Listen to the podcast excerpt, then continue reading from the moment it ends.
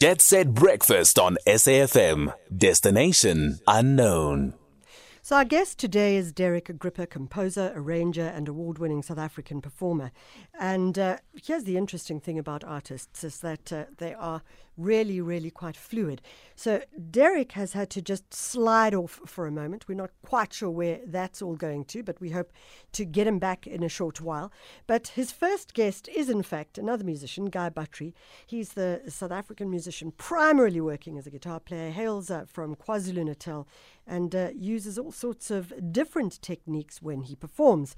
And he will be performing with. Um, Derek in the Western Cape. So we, we thought we'd get Guy onto the line to talk about that particular performance and find out more about it.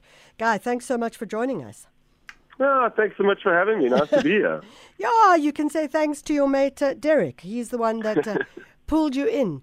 And so, so Derek, uh, Guy, I'm now I'm what I want to I asked Ndosh to do is to just ask you to whip your guitar out because mm-hmm. uh, we were talking about the major and minor chords earlier. This really is a music lesson this hour for sure, and we we thought let's um, get someone to actually play the difference between the major and the minor chords because obviously the minor chords are the ones that we were talking about which makes you feel sometimes slightly melancholic slightly sad, whereas the major chords are often more uplifting in a different kind of a way. And uh, who else can do it but you? well, I've got the guitar handy, so I'm happy to try. Yeah, give it a shot. All right. So, what I'm going to give you is a straight up E major. Can you hear that? Yeah. yeah. And then to the D minor, you kind of hear the sadness right there. Okay, so so so so do them again, but uh, maybe pull your guitar a little bit away from your mic so that it doesn't blur so much. All right, let's do that. Okay, I'll change the, I'll change the, the, the, the chord then. So it's going to be E major now. Okay. There you go. And then E minor. Aha. Aha. Aha. So, there it is. Okay, so when you make the choice to play either one or the other, obviously it's in, in the composition and that kind of thing. Are you choosing and are you aware that you are choosing something which which elicits a completely different experience of how we listen to the music? I think so. I think there's there's there's, there's sort of there's some subconscious choices there, but I suppose there's also some kind of more informed choices yeah. But for me personally, a bit like Derek mentioned earlier with the variety of different tunings he's using, I'm not always necessarily aware of what chords I'm playing at all because I've always got the guitar in alternate tunings. So my sort of it's a bit like if you think about a typewriter and all of the all of the keys have been rearranged. You have to kind of rework out where you are to spell out a word. And there's a kind of there's a kind of subliminal thing happening, I suppose, with that with that in place. Um, so I'm certainly aware, and if asked or asked to analyze, would be mindful of the fact that it's a major or minor, and it, it, and it's it's it's kind of it's kind of kind of obvious at times. Um, but certainly in the in the in the, when composing, those elements are not at the forefront of my mind. It's more about okay, where's this piece taking me? Where does it where does it ask to be taken? Um, and it's often only upon analysis where that's kind of revealed. In, in my own experience, um, so, other composers or writers might have a different answer for that. So when you talk about that keyboard, it would be like saying, okay, we're all used to working off a QWERTY keyboard. Yes. And then suddenly it's no longer QWERTY, it's not that. And by QWERTY, we mean the, the word QWERTY, Q W E R T Y, is on the top row of the keyboard. Mm. It would be as if suddenly it was D and B and T on the top row, and you had to suddenly rethink the whole space uh, uh, altogether. Guy, when you talk about um, where's the music asking me to go, and I suppose this is a question for a composer as well, is this mm. idea of the purpose of music. Um, if you're asking where is the song asking to go, I mean, we're not saying is it asking to go to F major, minor, whatever the case may be. It might be asking to go to um, some kind of narrative or passion or, as I yes. said, purpose. Talk that, to us about that. No, totally. I think that's more what I meant, and, and well pointed out there, is that I suppose there's there are choices in the moment, but I think the older I've got, the the less likely I am to kind of think about the choices, but rather to feel the choices. So if there is some kind of melodic thing happening, um, I'm, I'm, I'm kind of just, I'm just sort of defining what it is happening under on top, you know uh, beneath that, if you like, within the sort of chordal progressions or the chordal movements. Um, but that's that's quite an intuitive process. It's something that there's no formula for me. There's no one one way to do this. It's kind of every piece has its own narrative or its own journey or its own unfolding. And I think that is a little bit like what you were mentioning earlier with the sun and the rain, what what music we would feed on or what would come to us. And I think that there's an osmosis there. There's a there's a landscape in view. There's a person in view in mind.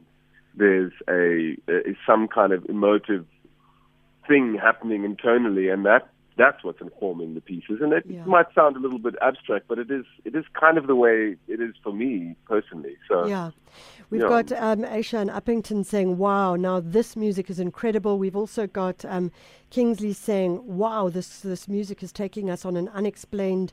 journey. It's almost spiritual.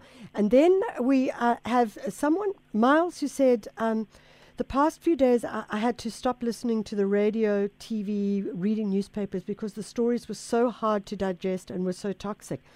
And I wondered, how can the radio bring back hope to a world that is broken apart by hatred? How can we discover our humanity again? And I would argue that we can do that in, in a very simple way. And that is exactly what we do when we think about music and when we think about mm. um, culture and creativity as a means to to really kind of trying to, I suppose, tease open the zeitgeist of a country. Mm. When mm. you work, and maybe even when you work with um, with with Derek, do you find that that is a space that you're working in? That a lot of the tunes that you pull pull out, and the newer ones, are to do with how you're feeling at that point in time. I think that's exactly how it is. I think a, a very good case and wonderful words there from, from, from people writing in. I think that particularly working with Derek, um, I mean, we made a recording. We recorded a, a live album. It's called Live in Cape Town. It came out in 2020, and that that whole that whole record is, is sort of 80% improvised. I remember I had some like some crib notes written on the stage when we were performing when it was recorded and they were quite loosely based. And I think why I'm saying this is that it's, it, it, there's, there's nothing else but to rely on, but to draw from sort of you know cultural references, the importance of this very moment, to try and be as present and to listen as much as possible. And I think that that feeds into into this music, uh, you know, in a big way. And that's that's something that for me is so it's it's so transparent. It, it, it has to be it has to be that you know you can't hide behind it. Um, and I think that, that that kind of process and that working in that way with song has always been something that, that, that that's pulled me in. You know. Guy, you are going to be performing with Derek in a series of concerts. Tell us a little bit about them. Where are they taking place? What are people going to be able to expect from those concerts as well? Mm. So we, we're doing a, a, a, short tour of four concerts in the Western Cape. We play in Kalk Bay, we play in Cape Town itself. We have a show in uh, Kasteel and in McGregor, and that's all at the very end of this month. So it's the 28th, 29th, 30th of April, and then the 1st of May. So it's all happening this month and the 1st of May as well. And what to expect is what we've been. I haven't seen Derek in person for about a year and a half now. Um, so we've just been talking about um, really coming with some sketches and, and doing exactly what I was talking about just now in a, in a big sort of improvisational way. And the wonder of that is to really be as present as possible and to listen to one another. So, so what happens on the night, I'm assuming, will be vastly different to the to the to the to the next night and the night after, if that answers your question. So we're going to try and keep it as open as possible and just sort of listen and and yeah, and, be present and. And if people want to find out more about those those performances, where do they go? Mm, so all of all of the tickets are for sale on Quicket. Yeah. So I guess if you search our names on Quicket, they will come up. But yeah, effectively all within the Western Cape at the end of the month, and all is on the interwebs. You must be feeling very excited about this. I mean, you say you haven't seen him for over a year, but also just it's all starting to happen again now. We're starting to see, feel, experience what it means to watch uh, our great performances in this country in the flesh. We know the National Arts Festival is coming up in the flesh. This this must feel fantastic for you to have a live audience again. No, it really does. You know, the last two weekends I played a festival and then another festival, so two festivals in a row, and ah, it's just just amazing to be back out there and to not just to be playing to the, the sort of four walls in my room. You know, it's such a wonder to be able to be going out there again and, and sharing in sound, not only with other musicians but with with the live kind of real exchange of energy that only happens in a, in a constant environment. So I'm I'm really happy about that. It has been it has felt like a long time. I'm very much ready to get back out there. And as you say, things are opening up. There's more and more and more and more things happening, and I think we we're heading in the right direction. So let's uh, look forward to that, Guy Buttery. I look forward to seeing you in Cape Town. I'll be down in that area over the time, so I will make a, a swing by at one of the performances. But it looks like it's going to be amazing. 28th of mm-hmm. April at the Olympia Cafe in Kalk Bay. 29th of April at the Slave Church, beautiful space, Cape Town CBD. Into the Western Cape, into the wonderful Riebeek Kasteel on the 30th. That promises to be wonderful. And then the 1st of May, they'll be going to McGregor as well. Guy thanks so much for joining us. Oh, thanks for having me, Michelle. Always a fabulous pleasure.